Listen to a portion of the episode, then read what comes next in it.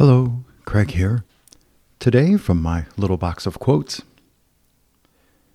The real damage is done by those millions who want to survive, the honest men who just want to be left in peace, those who don't want their little lives disturbed by anything bigger than themselves, those with no sides and no causes, those who won't take measure of their own strength for fear of antagonizing their own weakness those who don't like to make waves or enemies, those for whom freedom, honor, truth, and principles are only literature, those who live small, mate small, die small.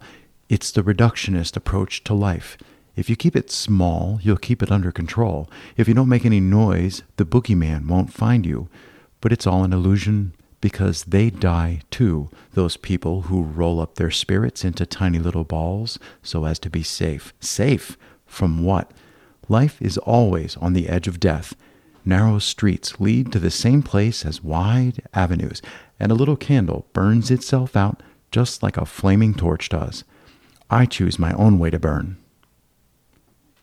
This is often attributed to Sophie Scholl based on a 2008 magazine article, but there's no original attribution that matches her writing. So, attribution is disputed.